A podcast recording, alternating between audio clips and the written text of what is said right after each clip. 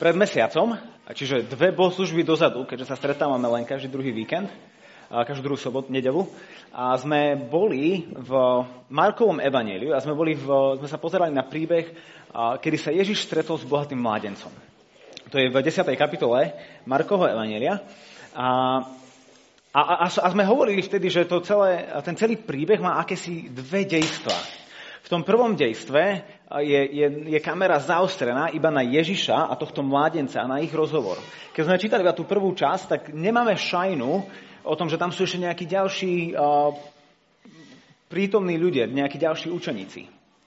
No a potom v polovici zrazu sa, tá, sa kamera preostrí a, a zrazu uvidíme, že tu je, tu je banda minimálne 12 chalanov, ktorí, ktorí boli svetkami tejto výmeny medzi Ježišom a mládencom. Minule sme sa teda pozerali na tú prvú časť, kde Ježiš sa už vydáva na cestu do Jeruzalema a sme hovorili, že toto je tá cesta do Jeruzalema, ktorá o pár dní povedie do slávnostného vstupu do Jeruzalema.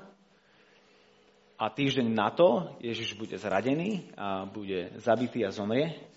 A tri dní na to stane z mŕtvych. Hej. Že sa nachádzame na konci Ježišovej služby a už, už Ježiš ide teda akože ku krížu a v tej chvíli za ním dobehne mládenec. Pekne oblečený, proste hádže sa pred ním na kolena do tej prašnej cesty a, a hovorí, učiteľu dobrý, čo mám robiť, aby som mal podiel na väčšnom živote a zistujeme o tom, o tom chalanovi, že je bohatý, a že, proste, že Boh ho naozaj požehnal na majetku a zistujeme o ňom, že, je, že, že to je veľmi morálne zdatný človek. Proste to je, to je židovský mládenec, ktorý zachováva Tóru, Božiu starú zmluvu, žije podľa nej, zachováva Bože prikázania a aj napriek tomu on prichádza za Ježišom v stave akejsi vnútornej krízy. Zase zažíva krízu ohľadom svojej väčšnosti, ohľadom svojho vzťahu s Bohom. Mám či nemám podiel na väčšnom živote? Tak prichádza za Ježišom, že možno tento mi poradí a Ježiš mu hovorí, jedna vec ti chýba. Super, konečne zistím, keď to je dobré, že iba jedna vec. A, a Ježiš mu hovorí, že, že predaj všetko, čo máš. Rozdaj chudobný, chudobným a potom príď a nasleduj ma. Čítame, že ten bohatý mládenec sa zarmútil a odišiel, lebo mal mnoho majetku. A sme si povedali dve veci. A tá prvá vec bola, že v skutočnosti on mal istotu na tomto svete, vo, vo, v podobe svojho majetku a to, že tak strašne sa držal tejto svojej istoty, tomu bránilo v tom, aby zažíval istotu ohľadom toho budúceho sveta, toho väčšného sveta. Aby, čiže proste on, on, on chcel mať dve istoty, že mu hovorí, toto, toto sa nedá. V skutočnosti, na to, aby si dosiahol túto istotu, sa potrebuješ zdať tejto istoty.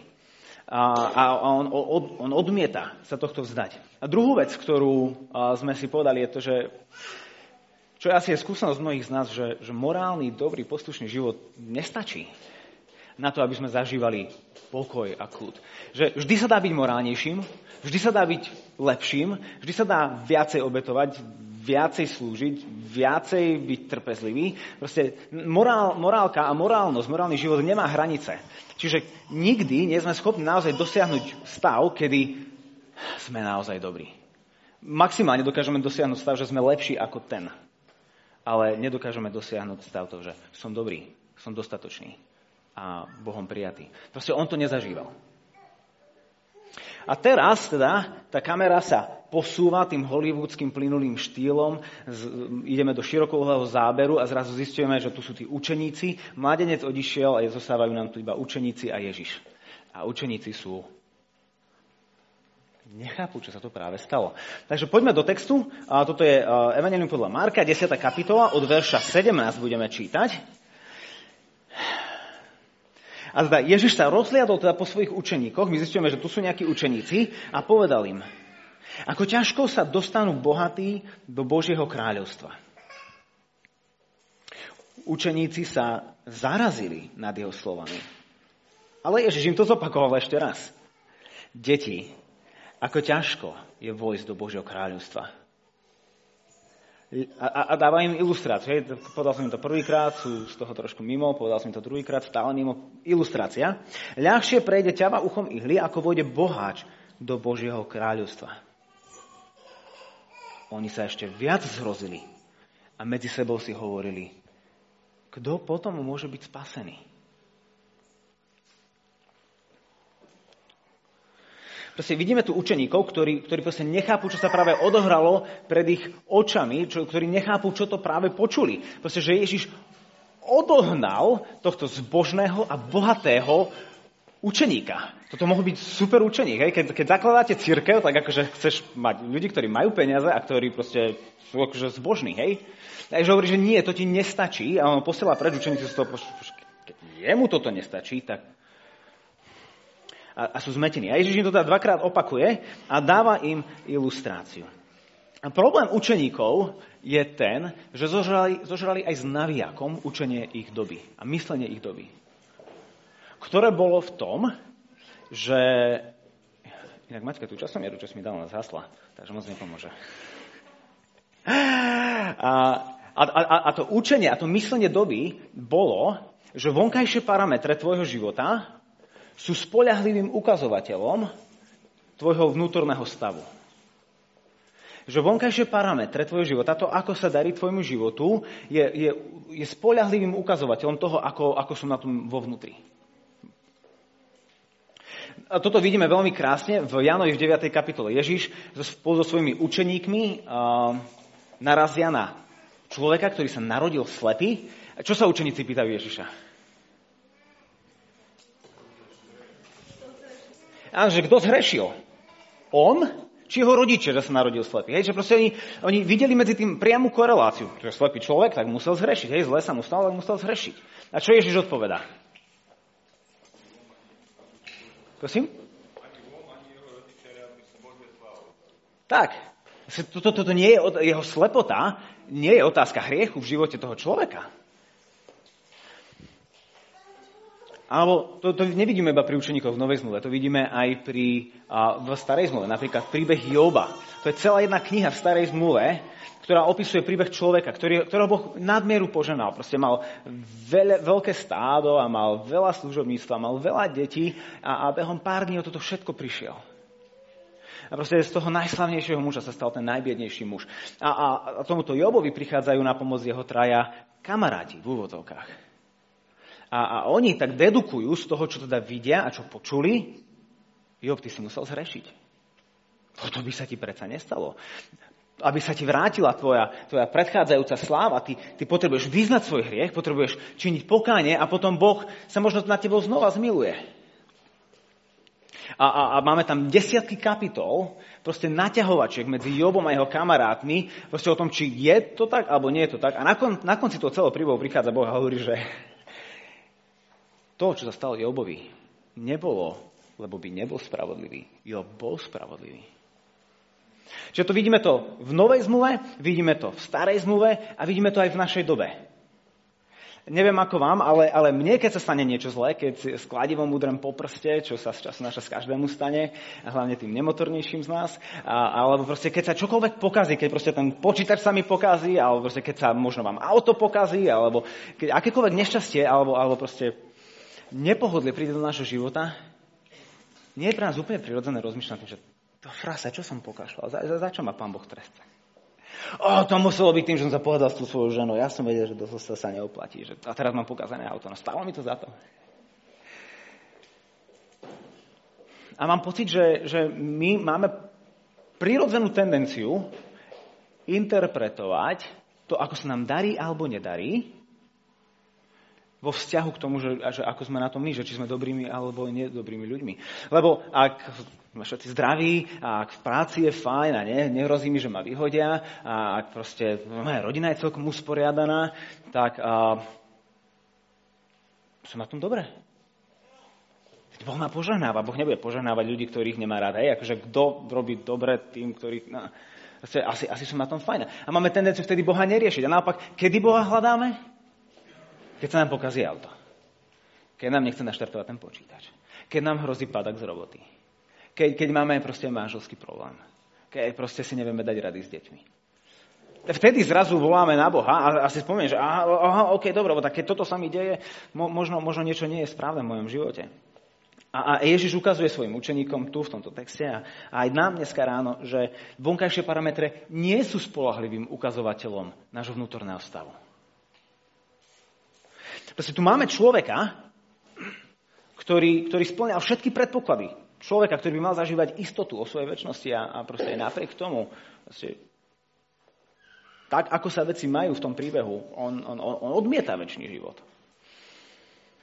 A teda Ježiš dáva ilustráciu o ťave, ktorá prechádza uchom ihly a, a sú rôzne um, snahy toto interpretovať, že Ježiš nemyslel skutočnú ťavu a, a proste skutočnú ihlu a že ťavu predrať uchom ihly, ale že v skutočnosti v Jeruzaleme v tom prvom storočí a dávnejšie na noc sa zatvárali brány. Hej, proste, aby vás nikto nenapadol v noci, tak proste všetky tie hlavné brány do mesta sa zatvoria, ale zostala taká jedna malá brána vždycky, ktorá sa volala Ucho ihly a teda tam, keď tá ťava prišla a zhodila zo seba všetok ten uh, náklad a všetok ten svoj majetok a dala sa na všetky štyri, tak sa nejak vedela predrať. A, teda, a Ježiš tu hovorí, že, že ťažko je vojsť do Božieho kráľovstva, ľahšie prejde ťava uchom ihly. Čiže ak ťava vie prejsť týmto uchom ihly a pre Boha to je to iba ťažšie, tak možno keď sa, možno keď sa bohatý naozaj vzdá toho svojho majetku a keď sa naozaj pokorí a padne na všetky štyri, možno sa nejako prederie do nebeského kráľovstva. V Jeruzaleme naozaj existuje brána, ktorá sa volá Ucho Ihly a vznikla v 4. storočí. 300 rokov potom, ako Ježiš toto povedal a nie je vôbec dôvod, prečo interpretovať toto akokoľvek inak, ako to, čo Ježiš hovorí. Proste, že to je skutočná metafora, skutočná hyperbola, proste, kde Ježiš berie veci do extrému, aby nám ukázal myšlienku, ktorú, ktorú proste chce, aby sme pochopili. A najlepšie pochopíme takto. Ježiš berie tú najmenšiu vec, s ktorou ľudia bežne prichádzali do kontaktu, ucho ihly, s tou najväčšou vecou, s ktorou prichádzali bežne do kontaktu, s ťavou. Hej, proste ťava bolo jedno z najväčších zvierat tam v tej dobe a v tej oblasti.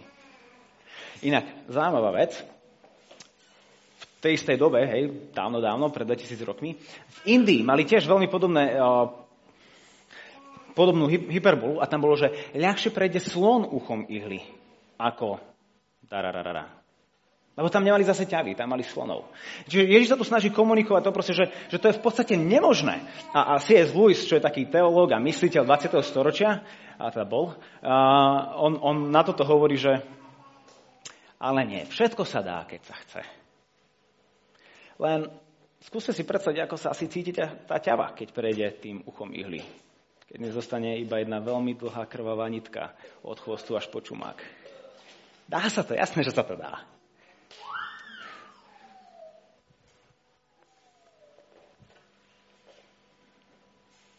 Ježiš tu, Ježiš tu eviduje ich zhrozenie a ich proste rozčarovanie nad tým, čo hovorí. Všimnime si ten text. Hej. Ježiš hovorí, že ako ťažko sa dostanú bohatí do Božieho kráľovstva. A potom hovorí, deti, ako ťažko je vojsť do Božieho kráľovstva. Aký je rozdiel medzi tými dvoma vetami?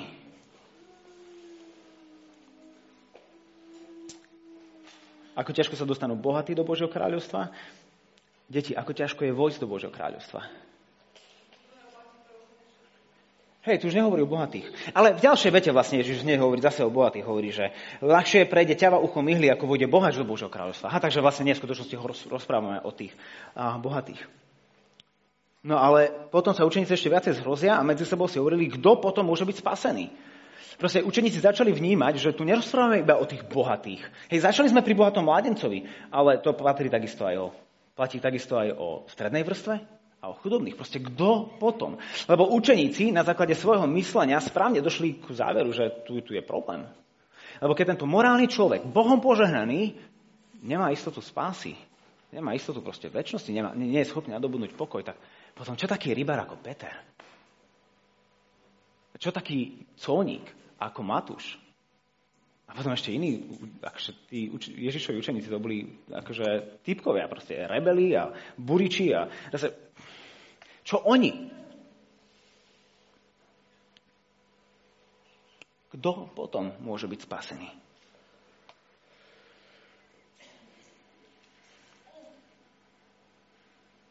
Ježiš hovorí, že dostať sa do neba vlastnou silou je ako keď sa ťava snaží predrať uchom ihly. Proste všetká naša snaha byť morálnymi ľuďmi, byť, byť zbožnými ľuďmi, byť srdečnými, ochotnými, obetavými ľuďmi sama o sebe nestačí.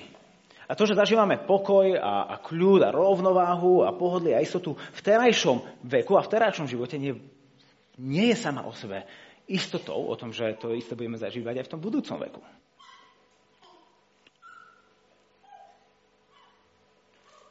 Učeníci to pochopili, že nikto nedokáže dať výkupné za seba. Ani všetky peniaze a všetky majetky nebudú dostatočne veľkou protiváhou na to, aby, aby zmili vzburu, ktorá je v našom srdci, aby, aby zmili hriechy, ktoré každý z nás má voči Bohu. Kto teda, kto potom môže byť spasený? Ježiš im na to odpovedá.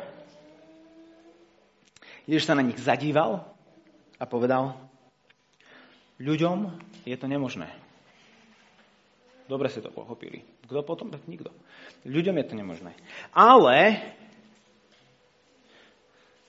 ale, proste to, to ale, keď Ježiš povie ale. A buďte vďační za to ale. Lebo Ježiš niekedy hovorí veľmi ťažké veci. Ja vám poviem, že nikto nemôže byť spasený. Že ak sa snažíš sám dostať do neba, tak akože good luck, nevíde to. Skončíš ako, ako, ako ťava, ktorá sa predere uchom ihly. To nie je to, čo chceš. A máme niekedy tendenciu, proste sa, že sa nám nepáči, čo Ježiš hovorí. Proste nepáči sa nám, keď nás šťucha na tie miesta, kde to najviac boli, kde, kde, kde radšej nechceme o nich rozprávať. A, a, chceme, a máme tendenciu to ignorovať, lenže vždy Ježiš povie ale po tej zlej správe vždy ponúkne dobrú správu. Človeku je to nemožné. Ale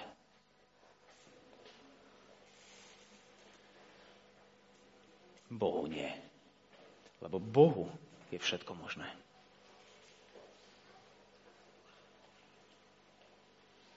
Boh sa nás postaral, keď poslal Ježiša. Lebo on neprišiel na tento svet, aby nám dal novú sadu príkazov a zákazov, ktoré máme nasledovať. Proste neprišiel nám ukázať na cestu. No dobre, takže do neba a je to rovno, doprava na kruháči druhý výjazd, potom proste pôjdeš doľava a mm, zistíš, keď tam prídeš. Proste Ježiš nám neprišiel ukázať na cestu, Ježiš prišiel sa stať cestou. Keď sa pozrieme do, toho do, do, tej, do tej prvej epizódy, do toho prvého dejstva tohto príbehu, čo Ježiš hovorí, čo Ježiš hovorí tomu mladencovi? On hovorí, že choď, predaj všetko, čo máš, daj chudobným a budeš mať poklad v nebi. Potom príď a nasleduj ma. K čomu ho Ježiš naozaj volá? Čo je ten cieľ, ktorému ho volá? Aby ho nasledoval. A proste tento majetok a toto bohatstvo, ktoré, je tvojou, ktoré sa stali tvojou istotou na tomto svete, to ti stojí v ceste. Preto to zober, predaj, rozdaj potom príde a nasleduj ma. Potom bude cesta voľná k tomu, aby si ma nasledoval. To je to, k čomu ho Ježiš naozaj volá. Proste Ježiš ho nevolá ku skutkom. Hej, od, od iných ľudí Ježiš nežiadal, aby predávali všetko, čo mali. Proste od neho to žiadal, lebo to bolo to, čo mu bránilo v tom, aby nasledoval Ježiša. Proste Ježiš prišiel nám nie dať zákon, ale byť cestou. Preto hovorí, nasleduj ma. Bohu je všetko možné. Boh, boh dokáže zachrániť spokojných ľudí.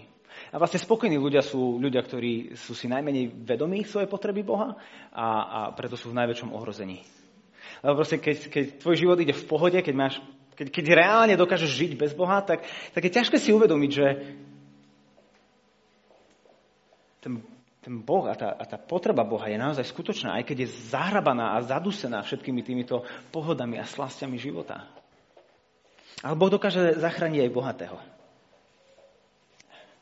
Človeku je to nemožné, ale Bohu je všetko možné. Zachrániť aj bohatého. Zachrániť aj zdravého. Zachrániť aj toho, ktorý má šťastné manželstvo. Zachrániť aj toho, ktorý má slušné deti. Zachrániť aj toho, ktorý má stabilnú a dobre platenú prácu.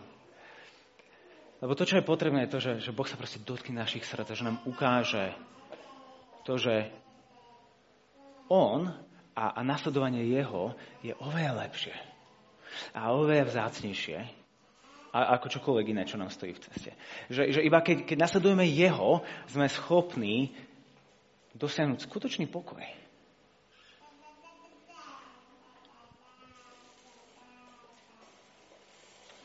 Takže čo to znamená pre nás? V nebuď ťava. To je v podstate hlavná myšlienka tejto kázne. Nebuď ťava.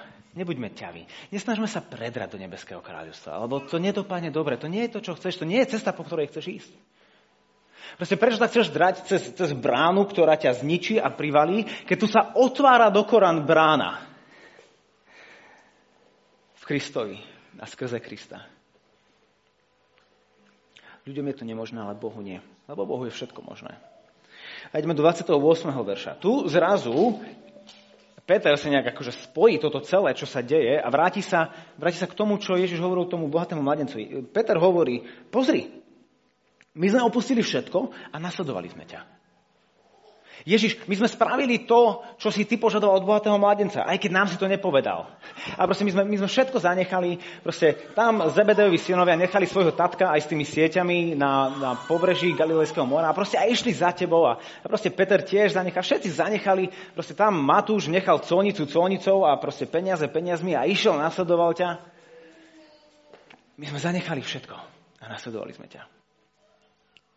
Čo s nami? Budeme my mať podiel na väčšnom živote? A všimnite si proste, všimajte si častokrát, keď čítate Bibliu, všimajte si, ako Ježiš odpovedá a ako neodpovedá. On, on mu nehovorí, oh, Peter, fakt musíš seba do tohto pliesť? Všetko musí byť o tebe? Oh, Peter, teraz fakt nie je čas na to, aby si hovoril, čo všetko si spravil. Aký si úžasný. Proste on, on, on, on, on mu nevyčíta to, že proste Peter si je dobre vedomý a pamätá na to, čo ho to stálo, aby nasledoval Krista. A to Peter ešte nemá šajnu, čo to bude stáť, mimochodom. Toto je nič, čo zažil doteraz, v porovnaní s tým, čo ešte len príde. A ako Ježiš reaguje? Proste mu dáva zápravdu. Hovorí, áno, hej Peter, zanechali ste veľa a nasledovali ste ma. Proste strata je skutočná. Nasledovať mňa vás bude niečo stáť. A proste to je pravda kresťanského života. Proste, ak nasledujeme Krista, tak nás to bude niečo stať. A, a to je taká celkom dobrá metrika, na základe ktorej si my môžeme porovnať, že vlastne, že kde my vlastne stojíme. Stojí nás niečo naša viera? Nie, tak potom koho nasledujeme a čo nasledujeme? Lebo, lebo proste, ak nasledujeme Ježiša, to znamená, že ideme za ním, on udáva smer, on hovorí, kedy ideme, kedy stojíme. On, on proste, my, ten, ktorý nasleduje druhého, sa mu podriaduje. Hovorí, že tak ty, ty hovoríš kam? Ja, ja neviem, ja som stratený, ty vieš najlepšie. A, a, a kam chodí Ježiš? Von preč medzi tých, ktorí sú opustení, ktorí sú vyhnaní, ktorí sú vytlačení na okraj spoločnosti. Chodí k tým, za tými, za ktorými nikto iný nepríde, lebo, lebo pre nich nemajú žiadnu pridanú hodnotu. Proste, ak my strávime všetok svoj čas s ľuďmi, ktorí sú nám podobní a ktorí sú nám príjemní a s ktorými si my sadli a, a, a, a nemáme vôbec srdce pre ľudí, ktorí sú na okraji, ktorí nám nemajú čím prispieť, a ak nám na nich nezáleží z úprimného srdca, nielen z kresťanskej povinnosti, tak nasledujeme Krista? Lebo Kristus je tam pri nich a medzi nimi. A jemu na nich záleží.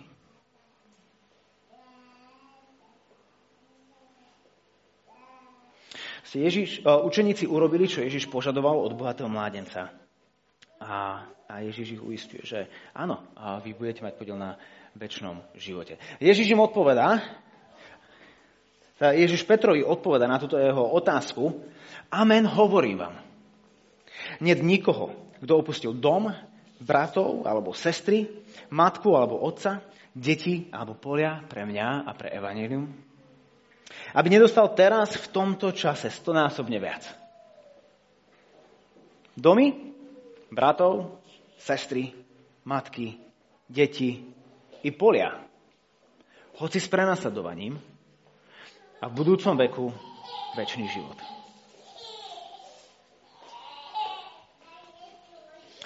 Ježiš tu hovorí, že akákoľvek obeta, ktorú podstúpime a akúkoľvek stratu, ktorú utržíme pri nasledovaní Jeho, nám bude stonásobne vrátená A možno sa nám to nepáči, že to, to príde také potom také, čo, tak čo, vypočítavosť, čo, akože ja toto pustím, alebo viem, že dostanem stokrát viacej, že to je investícia, alebo proste, že čo. Proste, do toho nemusíme ani zachádzať. Proste Ježiš sa nehambí povedať, že proste, ak čokoľvek strátiš pre mňa, ja ti to stonásobne vrátim. Môže to vyzerať inak. Nie je, že dáš euro bezdomovcovi, nájdeš 100. Ale, ale proste Ježišovým učeníkom bude každá strata stonásobne vrátená. Hej? A potom hovorí, že a v budúcom veku väčší život, hej? Čiže on nehovorí, že dostaneš to násobne viacej vo väčšnosti. On robí rozdiel medzi, väčno, medzi, medzi terajším životom a potom to, čo bude vo väčšnosti. Proste budeš mať väčší život a teraz budeš mať to násobne viac čokoľvek, čo si strátil pri následovaní mňa. A, a taký krásny príklad môžu byť misionári. A vlastne mám pocit, že o nich to hovorí úplne najjasnejšie zo všetkých, zo všetkých služobníkov v cirkvi. Náš zbor, ako viacerí viete, bol založený americkými misionármi. To boli ľudia, ktorí doslova opustili svoje matky a svojich otcov. To boli ľudia, ktorí opustili svoje deti, svojich synov a svoje céry, ktorí opustili svoju krajinu, ktorí, ktorí predali a zanechali svoje domy, ktorí opustili svoju krajinu, všetko, čo im bolo známe a milé a familiárne. A prišli sem, na Slovensko proste do krajiny úplne inej, úplne inde, ktoré kultúre nerozumeli, ktoré, ktorému, ktorému jazyku nerozumeli a boli úplne sami a stratení. Proste zanechali svoje polia, svoje domy a svoje rodiny. Lebo nasledovali Krista. Lebo, lebo to, čo Kristus robí so svojimi ľuďmi, je to, že on ich vždy berie na okraj. Proste Američan sám od seba nepredá všetko a nepôjde do Strednej Európy, nepôjde na Slovensko zakladať evangelikálny zbor v katolíckom meste. Lebo to, to, to nie je pohodlné, to nie je príjemné. Č, sám o sebe človek nemá žiadnu motiváciu toto podstúpiť, pokiaľ len nenasleduje Ježiša, ktorý tam ide. A proste oni rozpoznali, proste, že Ježiš ide sem, proste Ježiš ide do Európy, proste Ježiš chce ísť a, do, do každého mesta proste a nás, nás volá tam, aby sme ho tam nasledovali a oni poslušne išli a ich straty im boli, im boli vrátené. Proste zrazu tí misionári tu mali nové deti, nových synov a nové céry. Proste mladé decka, mnohé z nás, do ktorých proste vlievali svoje, svoje životy. A my sme sa od nich učili. A, a tak sme sa stali ich duchovnými deťmi. Proste Američania, ktorí mali dve, tri deti, zrazu ich mali 5 až 8. Tí, ktorí nemali deti, mali zrazu deti. Duchovné, ale, ale stále. A niektorí Američania, ktorí sem prišli, získali duchovných rodičov. Matky a otcov. Našli tu iných veriacich, ktorí, ktorí, ktorí sú v živote pred nimi. Proste vo svojom manželstve, vo svojej kariére, vo, svoj, vo svojom živote. A mohli sa od nich učiť. Ako sa dieťa učí od svojho rodiča. Získali nové sestry a nových bratov. Proste seberovných, ktorí sa spolu učia navigovať komplexnosť života a ako múdro žiť na tomto svete. Proste na, na príklade misionárov veľmi krásne vidíme, čo to znamená nasledovať Ježiša, utrpieť stratu, ale mať ju stonásobne vynahradenú. Inak, ale predsa a skutočne. To neznamená, že tá strata nebola skutočná. To bolelo a stále bojí, bolí. A pre všetkých tých Američanov, ktorí tu sú, pre Polata, ktorí, ktorí majú vnúčatá, ktorí sú proste na druhej strane sveta, to, to je obrovská bolesť. Ale zároveň Boh potešuje ich srdce v tom, že im tu dáva proste nové deti a nové vnúčatá, ktoré oni neporodili, ale, ale proste majú k ním rovnako blízky vzťah. V dobe, keď Proste v tomto svete je stále menej a menej funkčných rodín, stále menej a menej rodičov, ktorí učia svoje deti múdro žiť. A kedy, kedy rodina je roz, sa, sa rozpadáva, kedy súrodenské vzťahy sú nefunkčné, kedy, kedy, rodičia, kedy deti sa búria voči svojim rodičom, církev prichádza s novou rodinou. Proste deckám, ktoré, ktoré nemajú otcov, církev ponúka nie jedného otca, Vyber si. A má ich viacero naraz. Lebo v duchovnej rodine to je možné. Pre tých, ktorí, ktorí nemôžu mať deti, alebo, alebo pre tých, ktoré proste deti sa zbúrili a odišli. Prosím, Boh dáva príležitosť. To sú nové deti, ktoré môžeš priviesť na svet, do duchovného sveta, do duchovného života. Do ktorých môžeš vlievať svoj život. Církev má byť obrazom Božej rodiny. To je to, čo Ježiš priniesol v konečnom dôsledku na tento svet. Proste on sem priniesol Božiu rodinu. On som priniesol Otca. On nám zjavil Boha ako milujúceho Otca. Z toho plynú benefity a dary pre nás, ktoré môžeme požívať, ale takisto aj zodpovednosti. Čiže možno aj, aj, aj pre teba a pre vás na zamyslenie, proste, že voči komu máte byť bratom alebo sestrou, voči komu máte byť otcom alebo matkou, voči komu máte byť synom alebo dcerou. Od koho sa môžete učiť, spolu s kým môžete bojovať, zápasiť, nie, nie proti komu, ale s kým a, a, a komu môžete pomáhať a do koho môžete investovať. Lebo, lebo proste to, o čo nám tu ide, nie je církev a nie je kostol. Takéto nedelné stretnutie. Proste nám tu ide o budovanie rodiny. Budovanie vzťahov, kde, kde proste spolu fungujeme ako komunita veriacich, ktorí sú proste deťmi jedného otca. A jedna z vecí, ktoré rodina robí, funkčná rodina je, že spolu stoluje. Spolu sadnú za stôl, aspoň v nedelu na obed, keď už nikdy nakedy sadnú si za stôl a jedia a pozerajú sa jeden druhému do očí a rozprávajú sa. A my tu máme tiež večeru pánovu. Môžem si povedať obed pánov. To to je jedno, prosím. Máme, máme tu chlieb a víno, ktoré, ktoré budeme dnes príjmať.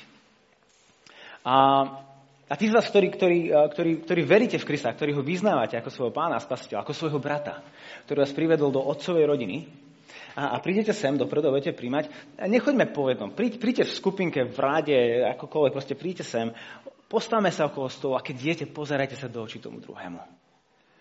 A sa pozeráte do očí svojmu bratovi, svojej sestre, svojej matke, svojmu otcovi a možno svojej cére, svojmu synovi. Proste ako jedna rodina, ktorá v nedelu na obed sedí za, alebo stojí za jedným stolom. Rozprávať netreba, ale, ale, ale, ale užívajme si a vychutnávajme si ten rodinný rozmer, ktorý nám tu Ježiš zanechal. On prišiel, aby sa stal cestou do Božej rodiny. Takže nebuď ťava, buď syn a dcéra. To je to, k čomu nás Boh volá.